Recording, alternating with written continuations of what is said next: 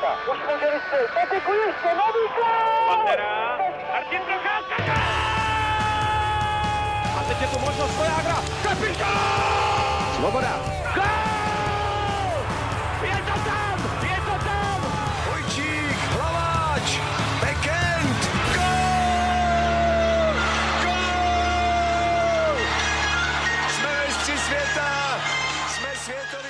Dobrý den, vítejte u dalšího dílu Hokej Focus podcastu.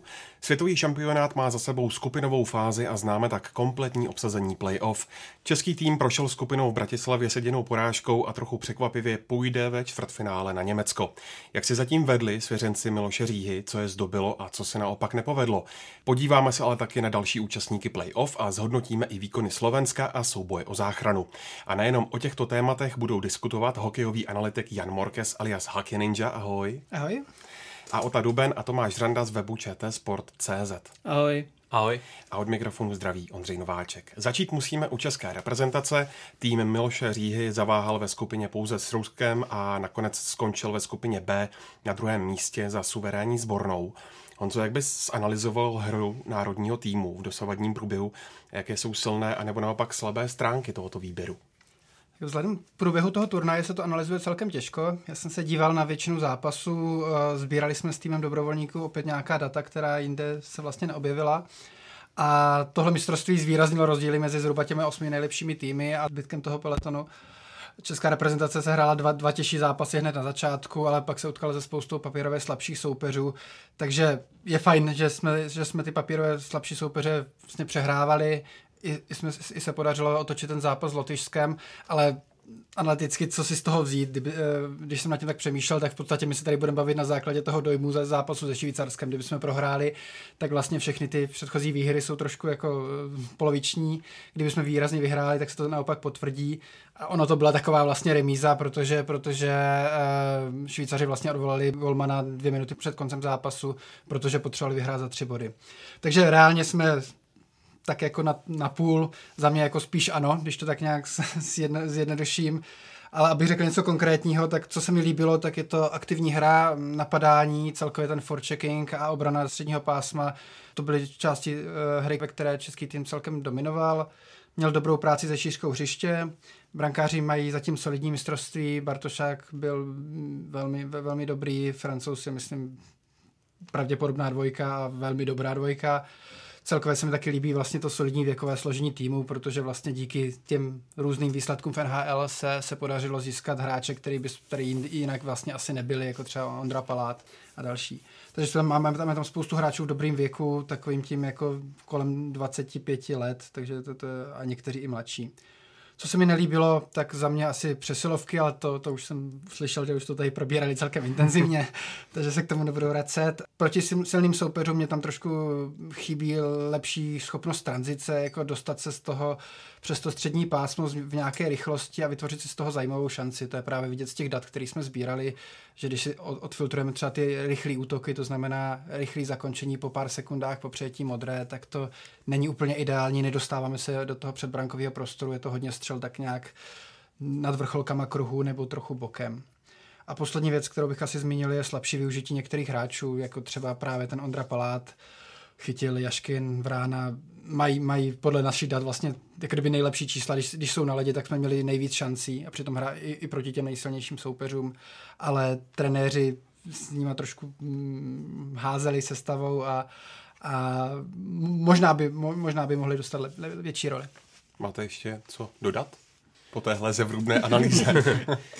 Já bych eh, možná se ještě přesadil k těm negativům. Eh, Konkrétně samozřejmě eh, bavíme se o tom poměrně často, ale je docela alarmující ten vysoký počet vyloučených, který sice možná z jednoho pohledu vyplývá z toho aktivního forecheckingu, kdy dochází k těm faulům hodně daleko od obrané třetiny, ale trošku mě udivuje, že právě na rozdíl od další konkurence té špice se tohle to nestává. Prostě při tom aktivním napadání se nedopouští zbytečných faulů, čeští hráči si hodně pomáhají hokejkou, dochází k, ke zbytečnému sekání, hákování a podobně v, v osobních soubojích. Takže pokud tady to český tým neodstraní, tak potom v playoff by na, na tady to mohlo hodně doplatit. Když to ještě vezmu kolem a kolem, Tome, tak když vezmeš všechny ty zápasy ze základní skupiny, přece jenom povedlo se, ty jsi mluvil o vyloučených, ale povedlo se odstranit ty nedostatky českému týmu z úvodu šampionátu. Minule jsme se bavili o přeslovkách, které jsme kritizovali i s přilenutím k tomu, že teda český tým hrál eh, se slabšími soupeři, tak eh, aspoň se podařilo eh, proti těm lehčím soupeřům tu přeslovku zlepšit ve smyslu procenta využití. Aspoň se potvrdilo, že když hrají proti slabším týmům, tak aspoň tohle si trošku zlepšili, byť teda potom proti Švýcarsku se opět ukázalo, že ta přeslovka přece jenom ještě to není úplně ono a ten jediný gól, který střelil v přeslovce jako Voráček, tak eh, skutečně nebyl typickým přeslovkovým gólem a bylo to vlastně z breaku 2 na 1, kdy Švýcaři eh, trošku trestuhodně otevřeli obranu při vlastním oslabení. Takže aspoň teda se zvýšilo to procento využití. Čeští hráči, konkrétně teda bych vypíchl Jana Kováře, ten se výrazně zlepšil eh, na vhazování. Ty první zápasy byly obecně špatné ze strany centrů a Jan Kovář ten, ten je na nějakými 60%, což je skvělé číslo a obecně si myslím, že má povedený turnaj, byť eh, před eh, eh, turnajem se spekulovalo nebo hodně se řešila jeho nominace. Někteří škarolídi přirovnávali k Červenkovi, který nemá v týmu co dělat a podobně vzhledem k jeho aktuální formě, ale myslím si, že zrovna Jan Kovář potvrdil na šampionátu, že je tam právem a kromě teda toho, že má téměř bod na zápas eh, a je nejlepší z našich centrů na vhazování, tak eh, je také skvělý při účasti na ledě, kdy byl jenom u jednoho inkasovaného gólu, respektive má jeden mínusový bod a Eh, proti tomu má 11 skladných bodů za účast eh, na ledě při vstřelených a obdržených gólech, takže eh, tohle ukazuje jeho povedenou formu, zároveň i to právoplatné místo v českém národním týmu. Ty jsi zmínil Jakuba Voráčka, u něj se musíme zastavit. Kapitán českého týmu úspěšně prohání duo Nylander Kučerov na čele kanadského bodování a navíc v první top ten produktivity je hned pět českých hráčů. Čím si o to vysvětluješ tak početné zastoupení z národního týmu? Ono je to paradoxní, vzhledem k tomu, co tady bylo řečeno, že ty přesovky nám úplně nejdou, tak vlastně jako ve hře 5 na 5 jsme naopak jako velmi dominantní. Já si myslím, že to je daný tím, že my jsme žádný zápas takovým tím outsiderem, my jsme ho jako nevypustili.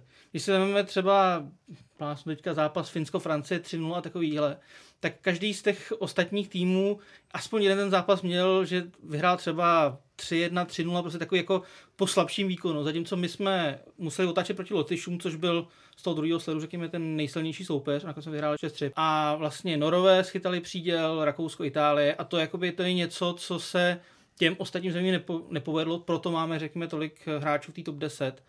A druhá věc, podle mě naprosto geniálně si sedl Voráček s Michalem Frolíkem jako dá, dát je dohromady, to byl majstrštyk, oni se prostě, oni spolu hrajou poslepu, vlastně každý z nich má, kolik mají teďka dohromady bodu, skoro 30, že jo, takže s nima se potom svezl Dominik Simon, kterýmu já jsem teda přiznávám se před turnajem úplně tolik nevěřil, že jako má na to hrát prvního centra, ale evidentně to tak je. A jakoby ta hra těch dvou prostě pozvedla i jeho a ta prostě je, je úplně skvěle složená.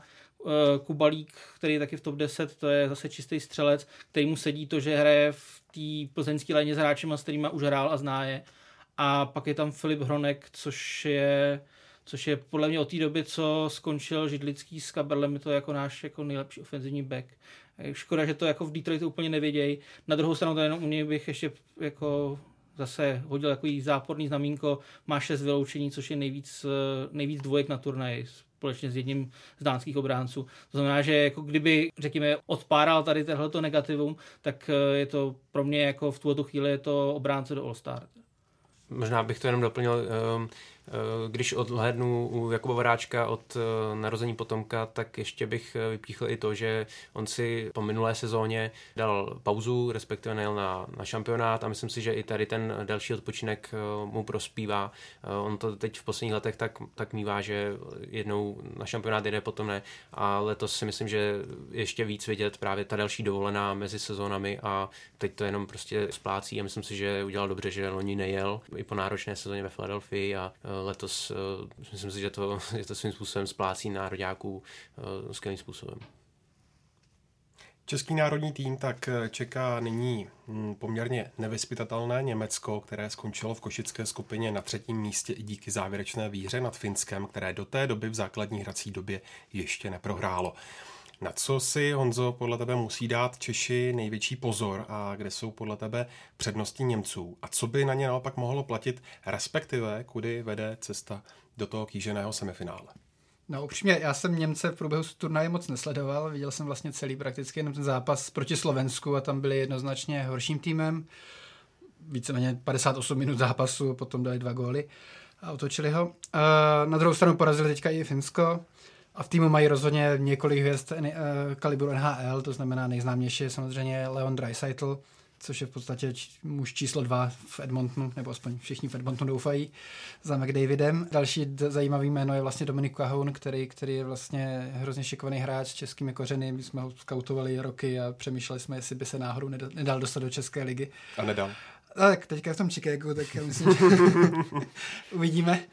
V brance mají pravděpodobnou jedničku Colorado pro příští roky Filipa Grubauera, čili je tam dobrý základ nějakých jako hvězdných hráčů. Samozřejmě kolem toho je spousta hráčů z té německé ligy, kde jsou tam lepší i horší. Jedna věc asi pro Feinschmecker je tam, je tam vlastně 18-letý obránce Moritz, Moritz Seider, což je člověk, o kterém vlastně mě básní taková ta evropská scoutingová část mého Twitteru jako už asi dva roky, takže, takže ten by možná mohl být zajímavý.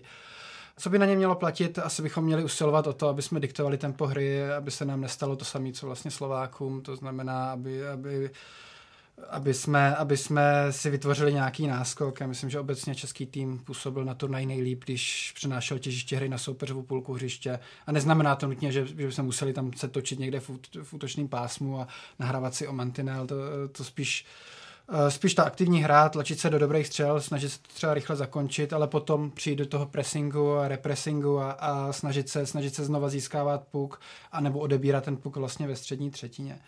Eh, statisticky vlastně, když chcete proti slabším týmům zvítězit, tak vlastně chcete ideálně zvýšit počet střel, zvýšit počet šancí na obou stranách, aby se zvýraznil ten kvalitativní rozdíl mezi těma dvěma týmy, eh, tak, aby vlastně ta náhoda měla co nejmenší roli v tom, v tom zápase, aby jeden blbej odraz nebo tyčka nerozhodovala o tom výsledku zápasu. Čili v podstatě nedopustit to Slovensko. Hlavně v, v těch posledních zápasech eh, se ukázalo, že český tým měl problémy se začátky zápasů.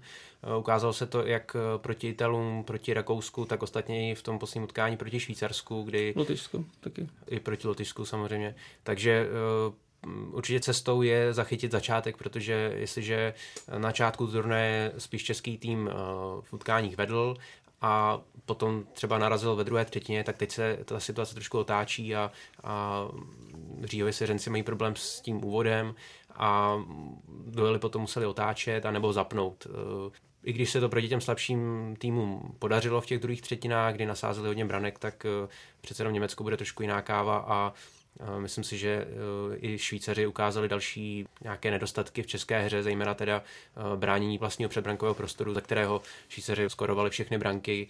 A zrovna Němci eh, jsou pověstní svým důrazem a, a takovým tím možná trošku částečně kanadským stylem, takže různé tečování, dorážky v předbrankovém prostoru, tohle je součástí německé hry a tohle by mohlo potom českému týmu uškodit, pokud právě se nezlepší ta defenzia před vlastním golmanem. No ještě takový klasický brankářský rébus, koho očekáváte v brance, bude to, eh, bude to Patrik Bartošák?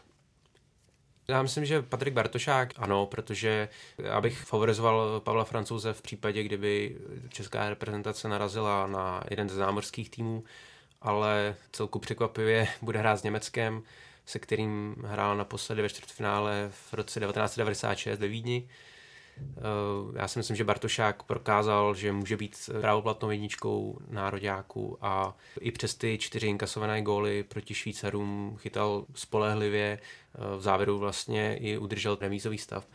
Takže já si myslím, že Bartošák eh, dostane přednost. On to vychází i z toho nasazování na zápasy, protože z mého pohledu dát do branky francouze, který chytal jenom zápasy s Rakouskem a s Itálií, by byl asi trošku risk. Ne, že by eh, on jemu se to nutně nemusel kvůli tomu povést, ale eh, Bartošák odchytal ty zásadní zápasy ve skupině proti těžkým soupeřům a proto by měl logicky chytat čtvrtfinále. Souhlasím, já myslím, že trenéři se takhle připravili cokoliv jiného by bylo asi překvapení. A já bych vás ještě rád pozval k vysílání České televize. Všechny zápasy playoff, stejně jako vrcholení, můžete sledovat na ČT Sport a samozřejmě taky na webu čtsport.cz a prostřednictvím HBB TV.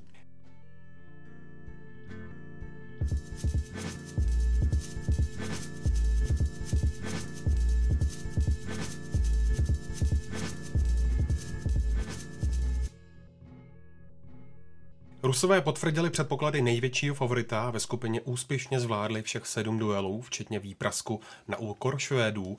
Ve čtvrtfinále čeká sbornou prestižní souboj se spojenými státy. Tome, proč mohou američané po nevyvážených výkonech přejít přes Rusko, nebo výběru USA úplně nevěříš? U těch zámořských eh, týmů jsme zvyklí na to, že umí zapnout v tu pravou chvíli. A i když tou skupinou neprochází zrovna v nějaké oslnivé formě, tak eh, na ten klíčový zápas umí připravit perfektně a možná to může být i tento případ, ale eh, přece jenom letos bych favorizoval Rusy, kteří pokud budou hrát tak jako doposavat a nesklouznou k nějaké psychologické válce s Američany, jako tomu bylo kdysi dávno, tak uh, si ten postup nenechají ujít. Uh, Rusové jsou dominantní od začátku turnaje, uh, potvrdili to i v té druhé polovině základních skupin a poslední zápas se Švédskem mě přesvědčil o tom, že skutečně je to pro mě kandidát číslo jedna na zlato ta druhá třetina, ve které úplně přejeli Švédy, to byla neuvěřitelná a nepamatuju si, kdy, kdy Švédové inkasovali během jedné třetiny šest branek, navíc na tak významném turnaji. Navíc Rusům se rozehrály další hvězdy, které možná byly trošku ve stínu, uh, Kučerova s Gusevem, uh, Ovečkin mi přijde, že po té brance z té typické pozice, kdy si to naváží na, na střed eh, a vystřelí eh, na tu bližší tyčku, tak eh, se může zase nějak dostat do té pohody, která mu chyběla v, ve skupině. Evgení Malkin střelil první gol na turnaji, trefil se i Kaprizov, který vlastně paběrkoval na hraně sestavy.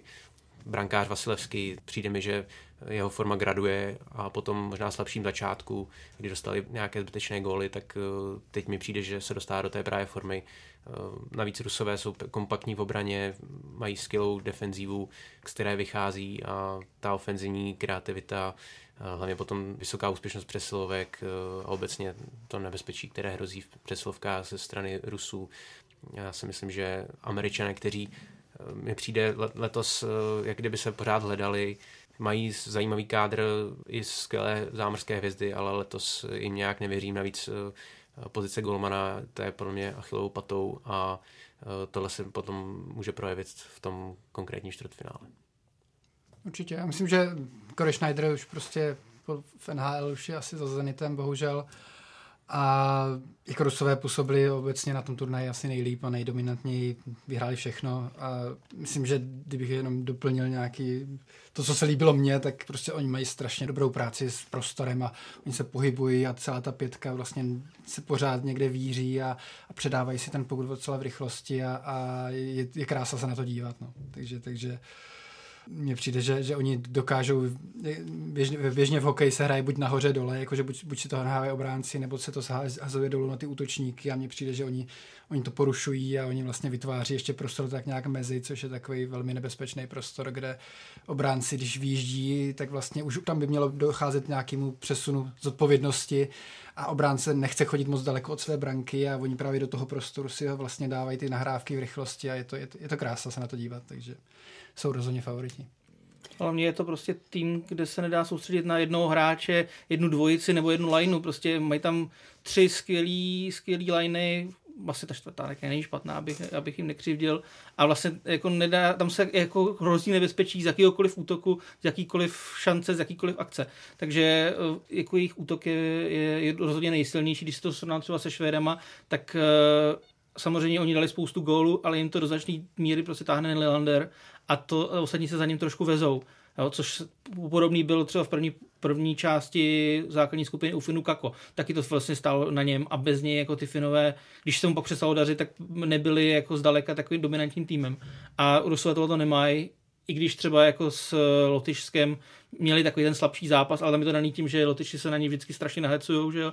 A, a Rusové hrajou jenom to, co potřebují. Jako kdyby ten zápas byl třeba vyrovnanější díl, tak myslím, že Rusové ještě víc zapli a stejně mi nakonec to tyče přejeli, což je něco, co mám pocit, že by nedokázal na tomhle turnaji žádný jiný tým. Pojďme o to ty Švédy ještě trochu více rozebrat. Skončili po deblaku od zborné až třetí a v derby tak střetnou s Finskem. Suomi procházeli turnajem bez větších komplikací i bez hvězd eh, z NHL. A naopak výběr tří korunek měl v závěru skupinové fáze problémy v defenzivě, což se kromě duelu s Ruskem projevilo právě i proti Lotyšsku. Tak eh, myslíš, že poznamená Švédy ta zhoršená hra v obraně a komu v tom severském souboji víc věříš? Ono je paradoxní, nebo možná to není paradox vlastně. Ta výhoda Švédů z posledních dvou turnajů, kde složili tým kompletně prostě z hvězd NHL, se teďka možná trošku obrací. Za prvé ty hráči jsou unavený, protože třeba jsou po druhé za sebou, po celé sezóně jsou zase na mistrovství, některý i po třetí. A taky možná je tam nějaká psychická potřebovanost, protože dvakrát to vyhráli. Možná, že jako ten hlad, prostě takový ten mentální hlad už tam tak, není takovej. A když se na to podíváme, tak jakoby, co je typický pro Švédy? Eh, dobrá hra ve středním pásmu, organizace hry a dobrá defenzíva. A to i tady prostě úplně nefunguje.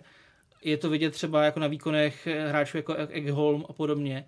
Jo. Ne, nedaří se jim prostě ta, ta jejich typická hra. A vlastně nikoho, když pominu Itálii, Norsko a Rakousko, čili tak ty týmy vlastně ze spodku, tak nikoho nepřehráli se Švýcarskem to byla přetahovaná, to byl, to byl naprosto vyrovnaný zápas, který vyhráli vlastně šťastným golem na konci. Eh, kdyby Lotyši stejně jako Švýcaři proti nám neodvávali golmana, tak taky taky neporazili. S náma prohráli poměrně jasně a o, o zápase s Ruskem už jsme se tady bavili. Takže eh, je vidět, že ten typický švédský hokej, který hráli poslední dva roky a se jim stavili samozřejmě úspěch, tak eh, teď se jim ho prostě nedaří praktikovat a asi to není jako úplně náhoda. Na druhou stranu, Finové vlastně ty měli dobrý vstup do turnaje, na začátku zaskočili Kanadu, ale vlastně ty jejich výkony jdou postupem času jenom dolů, podle mě. Jo. Už té střední části turnaje, oni mají vlastně stejný los jako my, takže mají takový ty, ty slabší soupeře mají uprostřed. Tak tam bylo vidět, že se trápili jak s Francií, tak s Dánskem, nebo prostě nedokázali se dostat 100% a potom, když měli proti tomu Německu zapnout v zápase, kdy se jim nedařilo, tak najednou prostě zjistili, že to nejde. To znamená, že na sebe podle mě narážejí týmy, který nemají ani jeden úplně, úplně top formu a já tam jako favorita teda úplně nevidím. Jestli bych teda měl říct něco jako osobního, tak já budu přát Švédům a to ze dvou důvodů. Za prvé, protože Finové mi úplně zkazili letos fantazy, protože jsem jim z nějakého důvodu nepochopitelně věřil. A taky protože Švédové mají nejlepší golsok na turnaji a chtěl bych ho slyšet i o víkendu. Ale jinak jako pro mě je to fakt 50 na 50, tam se může stát cokoliv. Tohle, tohle je zápas, který podle mě nebude moc gólů a budou rozhodovat fakt maličkosti. Možná k té obraně, co týče toho zápasu s Ruskem, tak e, aspoň nějaké malé pozitivum pro Švédy do toho čtvrtfinále duelu vidím v tom, že v brance bude Henrik Lundqvist, který přece jenom e, představuje jinou kvalitu než jako Markström. Ale jestli to bude stačit na Finy, to nevím. V tom severském duelu, v tom derby se může skutečně stát cokoliv. Viděli jsme i v minulosti, kdy Finové, kterým se nevěřilo, tak dokázali zaskočit právě třeba lepší Švédy. A jestli se třeba znovu probudí Kápokako, který umí rozhodovat eh, vyrovnané duely a je v těch klíčových momentech, tak eh, může dojít i k určitému překvapení protože si myslím, že přece jenom Švédové jsou na tom trošku líp a možná je trošku favorizují víc, ale každopádně Švédové musí zapracovat na defenzi, hlavně v tom smyslu, eh, že mě přišlo hlavně v utkání například s Lotyšskem, kdy úplně zbytečně otevírali obranu a útok podporoval většinou i ještě jeden obránce a, a Lotyši čekali na ty breaky a vyráželi do otevřené obrany Švédů. Uh, možná, že Finové předpokládám budou hrát podobně takhle na breaky a pokud využijí ta okénka, tak uh, mohlo by dojít k určitému překvapení. Švýcarsko po porážce s českým týmem skončilo čtvrté a tak narazí na vítěze košické skupiny Kanadu, která se v celku nenápadně vyšplhala tabulkou a na poslední chvíli přeskočila Finsko. Honzo, myslíš, že by Švýcarům tenhle duel mohl vyhovovat? Já nevím, jestli se dá asi říct něk- o někom, že by se rád jako potkal ve čtvrtfinále s Kanadou, ale Mohlo by to vyhovovat minimálně fanouškům, pokud by třeba Švýcaři hrají tak, jak jsme třeba viděli proti nám, tak oni hrají aktivně, napadají, mají dobrou práci za brankou, dávají ty nahrávky do toho slotu, ze kterého nám vlastně dali dva góly. mají, mají velmi dobrý kádr, kombinují tam hvězdy z NHL i švýcarské ligy. Takže pokud to proti Kanadě ne, ne, nezavřou, tak by to mohl být docela zajímavý zápas. Díval jsem si vlastně, že loni, loni vlastně Švýcaři Kanadu porazili ve semifinále, ale v tom zápase měli 17 střel a Kanada 45, takže, takže eh, jako dlouhodobě asi nechcete hrát takový zápasy, ve kterým je takový nepoměr střel. Nejsem si jistý, že jestli, jestli, jestli by to letos takhle dopadlo stejně. No. Takže myslím si, že rozhodně favoritem je pořád Kanada. Včera celkem jednoduše tak nějak v lidu přehrála Ameriku, ale ten zápas byl trošku takový bez, bez náboje, mně přišlo, že se všichni šetřili. Takže bylo by to zase hezké mít nějakou švýcarskou pohádku, ale, ale, ale samozřejmě Kanada je velký favorit. No já bych tomu asi dodal uh, jenom to, že právě vzhledem k té konstelaci té švýcarské ligy, která je často vnímána jako takový ten uh, předstupeň uh, do NHL, tak ti hráči jsou, jsou zvyklí na ten kanadský styl, na tu důraznou hru, rychlou hru, zapojování obránců do útočení, Švýcaři mají v obraně Joziho, který perfektně podporuje právě tu ofenzivu, takže možná, že z tady toho důvodu by to, by to Švýcarů mohlo vyhovovat eh, ten kanadský styl, ale u Kanady mi přijde, že na rozdíl od eh, Spojených států ta jejich forma graduje a tak jak možná na začátku bez Tavaréze a bez McDavida to vypadalo, že ten kádr není zas tak zajímavý, nebo ta jména nejsou až tak hvězdná. Kanadě se možná před turnajem tolik nevěřilo, tak myslím si, že eh, právě ta jejich forma graduje, když to američané se tak stále jako hledají a Kanadě se rozehrála ta první linea z Vegas, Marche Salt, Stone a s nimi je teď uh, Pierre-Luc Dubois, plus teda mají perfektní přeslovku, to, to využití přes šed, nebo okolo 60%, já teda osobně si teď nevybavuju z minulosti, kdy nějaký tým měl takhle perfektní přeslovku, možná Kanada, ale jinak eh, jinak je to prostě smrtící a byť teda v, v jednom z minulých zápasů, myslím, že to bylo proti Dánsku, nevyužili uh, přeslovku 5 na 3, tak přesto jsou, jsou v přeslovce strašně nebezpeční, vytvoří si několik šancí. Není to o tom, že ti hráči si přihrávají okolo toho obraného čtverce a přidávají si desetkrát a potom vystřelí jednu střelu, ale je to skutečně několik velkých šancí, skvělých kombinací, nebezpečných přihrávek, buď pro slotu na střed, anebo křížem mezi Marcheseltem a Stonem. Těch variant je tam několik, vlastně od modré čáry pálí šabot nebo střílí na tečování, takže ta kanadská přezovka je opravdu skvělá a uh, Švýcaři si budou muset uh, dávat pozor na vyloučení, protože na tady to můžou potom nejvíc doplatit.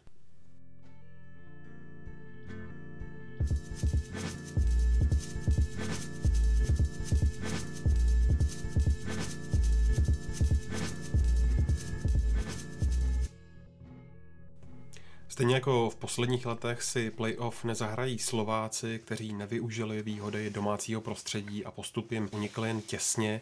Tome, co rozhodlo neprospěch pořadatelů? Mě trošku překvapilo, že nakonec Slováci byli schopní střílet góly, protože před turnajem jsem jim v ofenzivě vůbec nevěřil. Na druhou stranu se potvrdilo to, že jim chyběl ten rizí kanonýr. Oni byli strašně závislí na tom, aby v tom utkání se vždycky někdo nový prosadil a nejvíce byli závislí na gólech od obránců. A teda vlastně nejenom na gólech, ale i na samotné hře, protože uh, obránci typu Andreje Sekery nebo Erika Černáka často uh, vlastně zakládali tu ofenzívu, podporovali hodně útok a vůbec vytvářeli to ofenzivní snažení a když, když byli eliminováni, tak ten útok mi přišel, by byl takový odstřihlý od té obrany a směrem dopředu si Slováci v některých zápasech toho nevytvořili tolik. Takže z mého pohledu Slováci dojeli právě na to, že ta ofenzíva prostě nebyla tak dominantní, nebo aspoň v určitých fázích nebyla tak dominantní, jak by potřebovali a potom, když eh, se podíváme na konkrétní zápasy, tak eh, je srážely nejvíc ty závěry zápasů. Tím nejčernějším příkladem je ten duel s Kanadou, eh, ten gol dvě vteřiny před koncem, ten je hodně nalomil a myslím si, že trošku je psychicky srazil na ten klíčový zápas s Německem, o kterém jsme tak nějak byli přesvědčeni, že rozhodne o tom postupu z té košické skupiny do čtvrtfinále a tam si myslím, že Slováci absolutně nezvládli ten závěr a když už teda ten duel spěl do remízy, tak měli udělat všechno pro to, aby nenechali rozjet eh, Leona Dreisaitla eh, do nájezdu prostě ze strany do skvělé střelecké pozice, takže trošku si to Slováci podle mě prohráli sami, možná i nějakou tou euforii z toho diváckého obecenstva, které hnalo v Košicích a Eh, kdyby si trošku lépe pohlídali ten, ty závěry, tak eh, měli dost víc bodů a možná by prošli nečekaně do toho čtvrtfinále.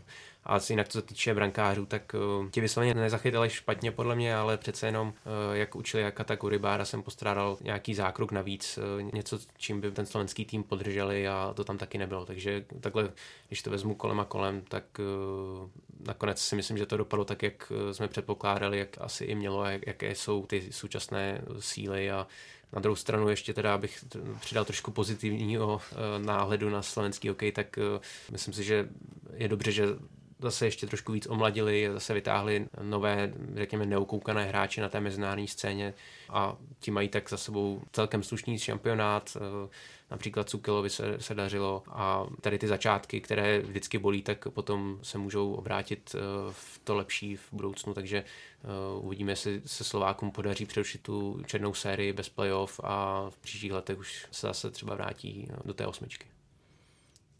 My si tomu ještě dostaneme, ale já mám pocit, že Slováky trošku potopil jako los turné. Když si vezmeme, oni hráli ten rozhodující zápas s Němci, to byl čtvrtý zápas ve skupině, a oni a Němci mají jakoby zrcadlově, zrcadlově prozorný soupeře, tak zatímco Němci končí s tou elitní trojkou, tak Slováci s ní začínali. To znamená, že v tu chvíli šli do toho zápasu, že Němci měli 9 a Slováci měli 3 body, i když teda jako jeden ten zápas vyhráli, což se moc nečekalo tak eh, v tu chvíli oni byli prostě v pozici, že musí nutně porazit eh, to Německo za tři body. Což eh, samozřejmě byli k tomu blízko, byli většinu zápasu 58 minut opravdu byli lepší, ale ten tým nebyl jakoby úplně mentálně asi z, mentálně zralej na to, aby, aby dokázal postoupit. Právě je to vidět, jak na tom, že ztratil ten zápas s Kanadou, tak i tady tohle je vidět, že, že jako mm, ten tým měl kvalitu, ale nebyl, neměl úplně prostě jako v hlavě to, to ideálně srovnaný a prostě ta jejich situace před tím zápasem byla prostě složitá, daná tím, že prostě ten los je takový, jaký je. Já bych, ono se to ve sportu o tom moc nemluví, ale já si myslím, že pořád to prostě byla hlavně smůla, jakože, že, že eh, kdyby, kdyby ta střela šla o kousek vedle nějaká jedna z těch tří vlastně, která, která je potopila, tak, tak, tak třeba do toho čtvrtfinále jako pro, proklousli. Jinak ale samozřejmě dá se uh, souhlasit se všema těma jednotlivými nedostatkama. Na druhou stranu si myslím, že Slováci můžou vnímat jako tu éru Craiga Ramseyho, která možná skončí, možná neskončí, to teďka vlastně v této chvíli nevíme.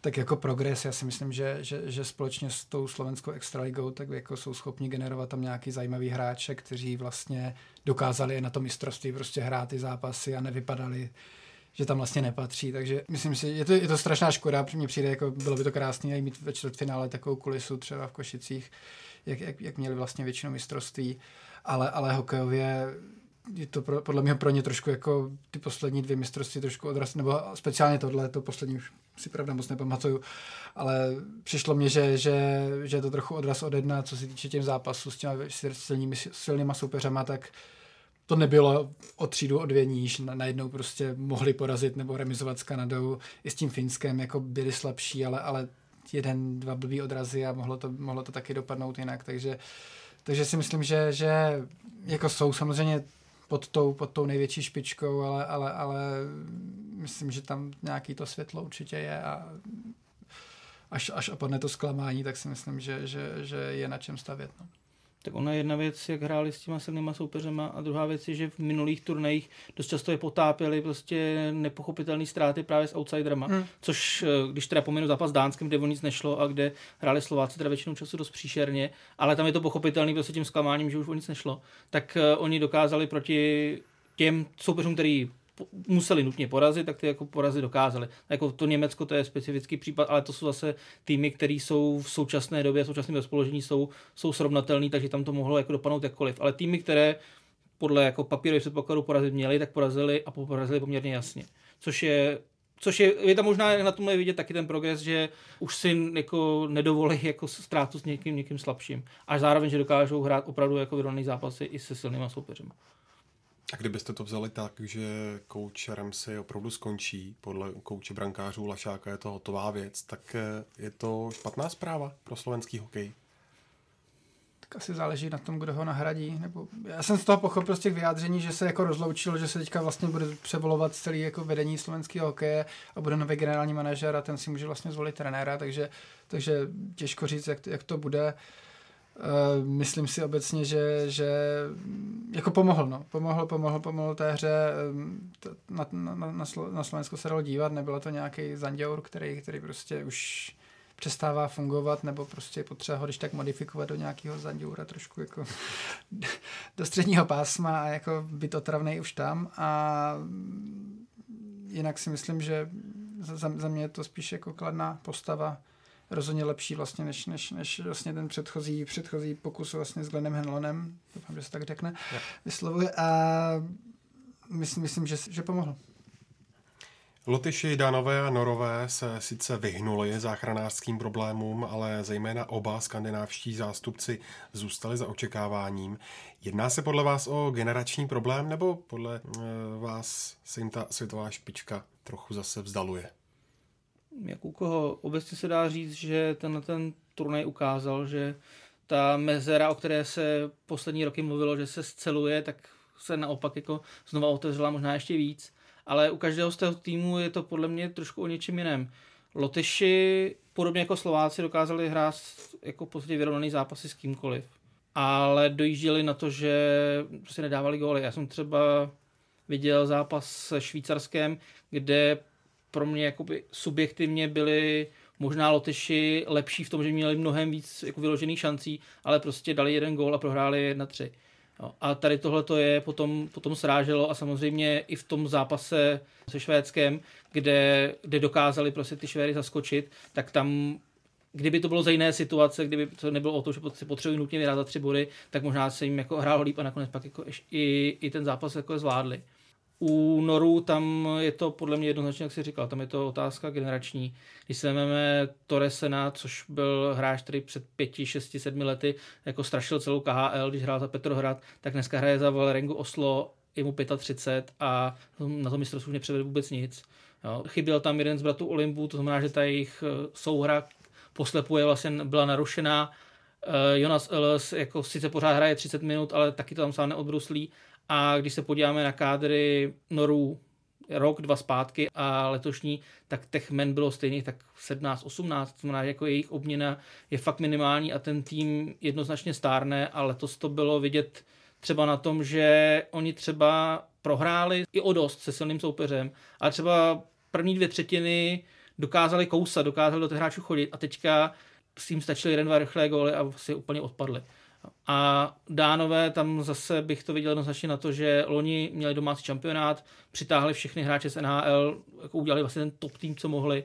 Teďka jeli na, ten, jeli na to mistrovství se podstatě zachránit. Oni využili toho, o čem tady mluvím vlastně v každé otázce, využili prostě toho nalosování toho, že měli dobrý los na začátek, udělali pět bodů s outsiderama, je to vidět na případu Larsa Ellera, který byl asi domluvený s trenérem, že ve chvíli, kdy budou mít jistou záchranu, že hrát nebude, protože asi hrál s nějakým zraněním, něčím takovým. A oni prostě uhráli v třech zápasech pět bodů a tím to vlastně pro ně skončilo. Jo, znamená, že, ale bylo, bylo tam vidět jako i z toho, jaký hráči přijeli, světy nepřijeli tím dánům, že oni měli ten svůj vrchol loni a letos to bylo prostě udržet tu skupinu na další rok a uvidíme. Jo, ale zase u Dánů na rozdíl od Norů ty aspoň třeba ve dvacítkách jakoby se pohybují mezi tou první a druhou skupinou, jako mezi elitou a mezi tou první divizí, zatímco Norové ty, ty jsou jako mnohem, mnohem na tom hůř s mládeží, takže u těch Dánů je, řekněme, možnost, že se to zase, zase zlepší. U Noru bych se bál, že skončí třeba za dva roky jako francouzi.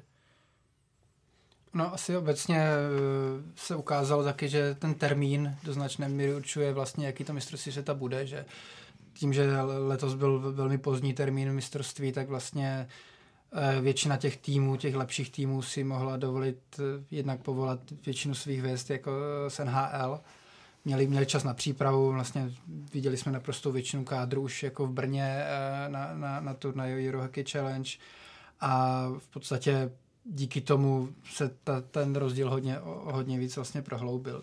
Čili, čili ono trochu záleží potom na tom termínu, jaký potom z toho mistrovství bude, jestli to bude mistrovství hráčů z Evropy a část prvního kola vypadne všech ze Stanley Cupu NHL, anebo jestli to bude, jestli to bude takhle silný, jako vlastně to snad ještě nikdy nebylo, že, že vlastně sklidně mohli přijet v klidu hráči z kteří vypadli z druhého kola. Niederreiter přijel vlastně z finále konference. A vlastně čistě teoreticky, kdyby, kdyby to chtěl, tak by mohl přijet vlastně i Majer ze San Jose, že ty vypadly dneska v noci a on by to do čtvrtka vlastně stihnul. To znamená, že kromě dvou týmů, který budou hrát v finále, by teoreticky mohli na to čtvrtfinále posílit, posílit prostě hráči ze všech ostatních týmů NHL, což určitě nikdy nebylo. Čili toto je prostě specifický mistrovství, který díky tomu vlastně eh, zvětšilo ty, ty rozdíly mezi těmi jednotlivými týmy. No a podívat se musíme taky na záchranářské souboje. Ty se proměnily v nečekanou vzpouru nováčků elitní divize. Francie vedla nad Velkou Británií už 3-0, přesto padla v prodloužení a po 12 letech se stoupila. Do první divize spadly taky Rakušané, kteří vedli nad Itálií po první třetině, ale nakonec nezvládli samostatné nájezdy. Tak jak o to hodnotíš tyhle výsledky a co to vlastně vypovídá o systému turnaje? To byl takový velký hate nakonec. Uh... Já se francouzům omlouvám, já jsem odcházel z práce v pondělí za stavu 3 pro ně, říkal jsem si, to je jasný zápas, takže možná jsem je trošku usknul. Ale jako ten zápas, ty Britové, já jsem sledoval v podstatě celou základní skupinu, že mě jako právě po těch 25 letech, kdy se, kdy se dostali zpátky mezi elitu, mě hodně zajímali. Oni když pominu prostě zápas s Dánskem 09, tak oni většinou těch zápasů opravdu jako odmakali, bylo, bylo, tam vidět to, bylo tam vidět to nadšení a už jenom to, že prohráváte rozhodujícím zápase o všechno 0-3 a vlastně prohráváte 0-2, z následujícího bůli dostanete na 0-3 a si z toho dokážete zvednout ten zápas otočit, jako to samozřejmě zasluhuje respekt. Francie, Francie z mého pohledu dojela na to, že jakoby ty jejich klasické hvězdy, jako je Antoine Russell, uh, Belamar z Vegas nebo Ovitu, který prostě vlastně nedohrál ani sezónu, tak na tom mistrovství nebyli a je vidět, že ta jejich základna prostě není tak široká. Ale zase směřovalo to prostě všechno k jednomu zápasu, jo, který prostě bylo o tomu, kdo ho, kdo ho zvládne a v tu chvíli byli podle mě šťastnější Britové. No Itálie podle mě horší tým na tom mistrovství nebyl od té doby, co spadli Japonci před 15 lety. Jako já se, já se omlouvám, ale tam měli jednoho dobrého hráče Bernára, Golmana, a jinak ten tým prostě byl úplně strašný. Akorát prostě měli štěstí v tom, že prostě na ně v posledním zápase vyšli, vyšli prostě domlácený Rakušani, který se aspoň v některých zápasech, aspoň v některých snažili jako něco urvat, zatímco prostě ty Italové jednoznačně směřovali k tomu, že šest zápasů si odkloužou a pak prostě v jednom zápase se to rozdají, což je daný tím, o čem jsem tady mluvil, že ten, že ten systém toho turnaje, jak ten los, tak samotný ten systém v dvou skupinách je podle mě nesmyslný. Byl, měl smysl 2012, 2013 na tom dvojmistrovství Švédsko-Finsko, ale v tuto chvíli já v tom nevidím jako moc pozitiv.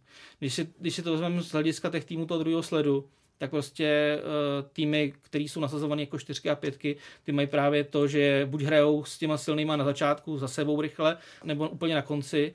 A týmy 7-8, ty vlastně mají v deseti dnech, mají sedm zápasů a ten poslední, prostě po těch to jsou hráči, kteří hrajou, já nevím, Alpskou ligu, Ebel, kde se hraje dvakrát týdně, jo, a kde ta, ta intenzita je úplně jiná. A teďka jsou vrhnutí do turnaje, kde mají v deseti dnech odehrát sedm těžkých zápasů.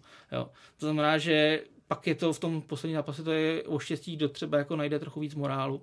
Jo, a není, není, to úplně o tom, kdo je lepší, kdo je horší. Podle mě Rakušeni a i Francouzi jako mají kvalitativně jako lepší týmy, ale prostě ten jeden zápas jim nepovedl. A kdyby ten zápas byl v tom pavouku nebo v tom, v tom pořadí skupiny byl čtvrtý, tak uh, věřím tomu, že vyhráli jak Francouzi, tak Rakušeni ale prostě ta, ta, ta, ten systém toho turnaje je takovejhle, z mého pohledu je špatný. Ta skupina o záchranu, jak se hrála předtím, jak byly ty čtyři skupiny, pak se hrála o záchranu, byla v tomhle ohledu mnohem spravedlivější.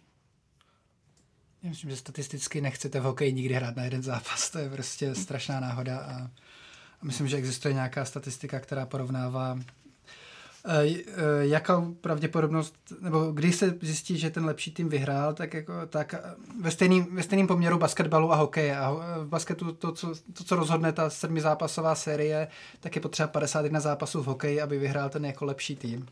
Takže když to si vezmeme na ten jeden zápas, tak uh, hokej je strašná náhoda a, a tady ty jednozápasové věci. Je blbý, že to vlastně systémově uh, podporuje ty, ty týmy, aby se soustředili na ten jeden, dva zápasy, který hmm. vlastně rozhodnou o tom, o, o tom, o tom turnaji. Tom, tom čtyřskupinovým tam vlastně ten tým, co byl trojka, čtyřka, což odpovídá pátý, šestý pozici, sedmý, osmý, tak aspoň měli ten jeden zápas, kde se v té základní skupině mezi nimi, v té první základní skupině se o něco hrálo, vlastně o únik té skupině o záchranu. A pak tam měli tři zápasy s třema, řekněme, vyrovnanýma týmama, kde se ukázalo opravdu, kde je lepší. Jo. Tady, tady, ono to bylo dlouho vidět, že dlouho, dlouho právě týmy, to byly nováčky, tak vlastně roky vždycky postoupili, se stoupili. Teď eh, je to, je to vlastně paradox, že oba týmy se po strašně dlouhé době se oba týmy, co postoupili z první divize, se udrželi, ale já myslím, že to spíš, spíš jako by je to anomálie, která jenom potvrzuje to, že ten, že ten systém není, není pro ty týmy úplně zdravý. Částečným řešením by byla potom záchrana na dva vítězné zápasy, ale potom už se zase naráží na ten systém, na ten prodloužený formát a vlastně těm týmům by hrozilo, že by hráli 10 zápasů v tak krátké době a z toho teda případně tři na závěr eh, extra důležité, takže eh, Asi tam divácky to... by to taky nefungovalo, že, že kdyby se na to chodil dívat mezi čtvrtfinále nebo semifinále se podívat na to, jestli jako Francie nebo Itálie. Možná by byl ideální ten systém z přelomu tisíciletí, kde vlastně automaticky myslím, že prvních 8 nebo 10 týmů si zajistilo, zajistilo jakoby další šampionát a ty ostatní hráli jakoby kvalifikaci. No, což, což by dávalo prostě šanci i těm týmům, který, jakože prostě eh, na tomhle tom šampionátu jste nejhorší, ale podle mě ten ročník třeba byste kohokoliv si nižší divize porazil, ale stejně ho prostě vystřídáte. No, ono to funguje samozřejmě třeba v dlouhodobých soutěžích ve fotbale i v hokeji, i v jiných sportech, že prostě samozřejmě nejhorší padá, nejlepší z té nižší divize, byť může být třeba jako kvalitativně horší, tak postupuje, ale myslím si, že tady u takového turnaje by tam prostě měl žádný lepší týmy. A mám pocit, že třeba v srovnání Itálie s, se Slovinskem, jako Slovinci, který se teda poslední dva roky té první divize docela patlaj, ale jinak třeba ten slovenský tým jako je celkově, celkově lepší. Jo, ale prostě, protože se neustále střídali mezi sebou, tak mezi sebou vlastně nemají žádnou konfrontaci a nemůže se ukázat do z ní dvoje lepší, kdyby jsem zasloužil být. Já si myslím, že to možná není ani moc hokejový, ale že možná ten turnaj je tak vymyšlený divácky a jako marketingově, že to je taková hezká oslova hokeje, že, že tam vidíme všechny ty fanoušky, ty Lotyše a ty někoho z Itálie, někoho ze Švýcarska, je to prostě tím, že je to vlastně zahrnutý do té velké hokejové rodiny, jak se to jako o tom samozřejmě líp Já nemluvím o zužování ale... vlastně, jako to, to, je potom jako to je jiný téma, ale, ale o tom, že prostě eh, hraje se tam spoustu zápasů, který který kvalitativně z jedné strany prostě nemaj, nemají smysl. Jo, má to smysl pro ty hráče, kteří vědí, že dostanou vejprask a stejně jsou tam jenom kvůli tomu, aby si počkali na ten, na ten zápas, který potřebují. A nemá to, nemá to pak jakoby žádný smysl ani pro ty favority. Ne, já, s tím, to, já s tím souhlasím. Je to... Vlastně potom, tam je jenom problém, že vlastně potom, když se ty, udělá ta skupina těch loserů, tak vlastně se na ní nikdo nebude chtít chodit dívat. Jako, že, že, že, vlastně, že bude jako oddělená od toho ostatního a divácky je to podle mě potom se to bylo, no, to bylo tenkrát dělaný, takže ty dva, co hráli v tom stejném městě, hráli první spolu a pak na konci se stěhovali na ty dva zápasy té záchranářky, takže šlo vlastně o, čty, o čtyři zápasy, jako který byly někdy, někde uprostřed té osmifinálové skupiny. No samozřejmě, že eh, pro ty týmy to potřeba jako je to, že my si chceme zahrát že jo, se všema těma silnýma, tak to by hráli jenom s někým, ale je zase otázka prostě jako zahrát si a něco z toho mít. Jo. Jako pro, pro rozvoj hokeje v Itálii, v Británii prostě výsledek 0,8 jako podle mě jako nemá vůbec žádný smysl. Jasně. Úplně na závěr, eh, kdybyste měli vypíchnout eh, nějakého hráče, který vás prozatím uchvátil nebo překvapil, tak který by to byl a proč? Já už jsem to říkal, za mě, za mě Filip Hronek. No, asi bych to rozdělil eh, na tu první polovinu základní skupin, eh, tam jednoznačně Kápo Kako, byť teda to se trošku, nebo neočekávalo se taková dominance, ale očekávalo se, že se rozhodně ukáže a překvapilo no, v té druhé polovině No, jako asi to není nějaké překvapení, ale možná mi trošku udivuje ta, ta velká dominance Kučerová, protože jsem čekal, že po tom velkém zklamání v playoff a potom možná i trošku slabším začátku, protože přece jenom on nedominoval od toho prvního zápasu, tak uh, se rozehrál do skvělé formy a teď uh, jsme tak svědky toho skvělého soupeření s Nylanderem na čele produktivity s těmi českými hráči, takže asi takhle na mě, no. Tak za mě asi taky Kápo Kako a ten William Leander je takový dobrý, protože vlastně fanoušci Maple Leafs s něj mají trošku osypky a je, je součástí takových velkých diskuzí, jestli se vlastně mělo mu dát, jestli se měl dostat tu smlouvu velkou nebo ne a myslím, že ukázal, že, že na té špičkové úrovni může, může hrát dobrý zápasy. Tak jo, tak eh, z OK Focus podcastu je to všechno. Honzo, o to a Tome, díky moc za vaše postřehy a glosy. A díky taky vám, posluchačům, za přízeň. Další díl pro vás chystáme opět příští týden, kdy si celý turnaj zhodnotíme. Tenhle i další podcasty najdete na webu čtsport.cz a taky na Soundcloudu, YouTube, Spotify a samozřejmě taky ve všech podcastových aplikacích. Mějte se hezky.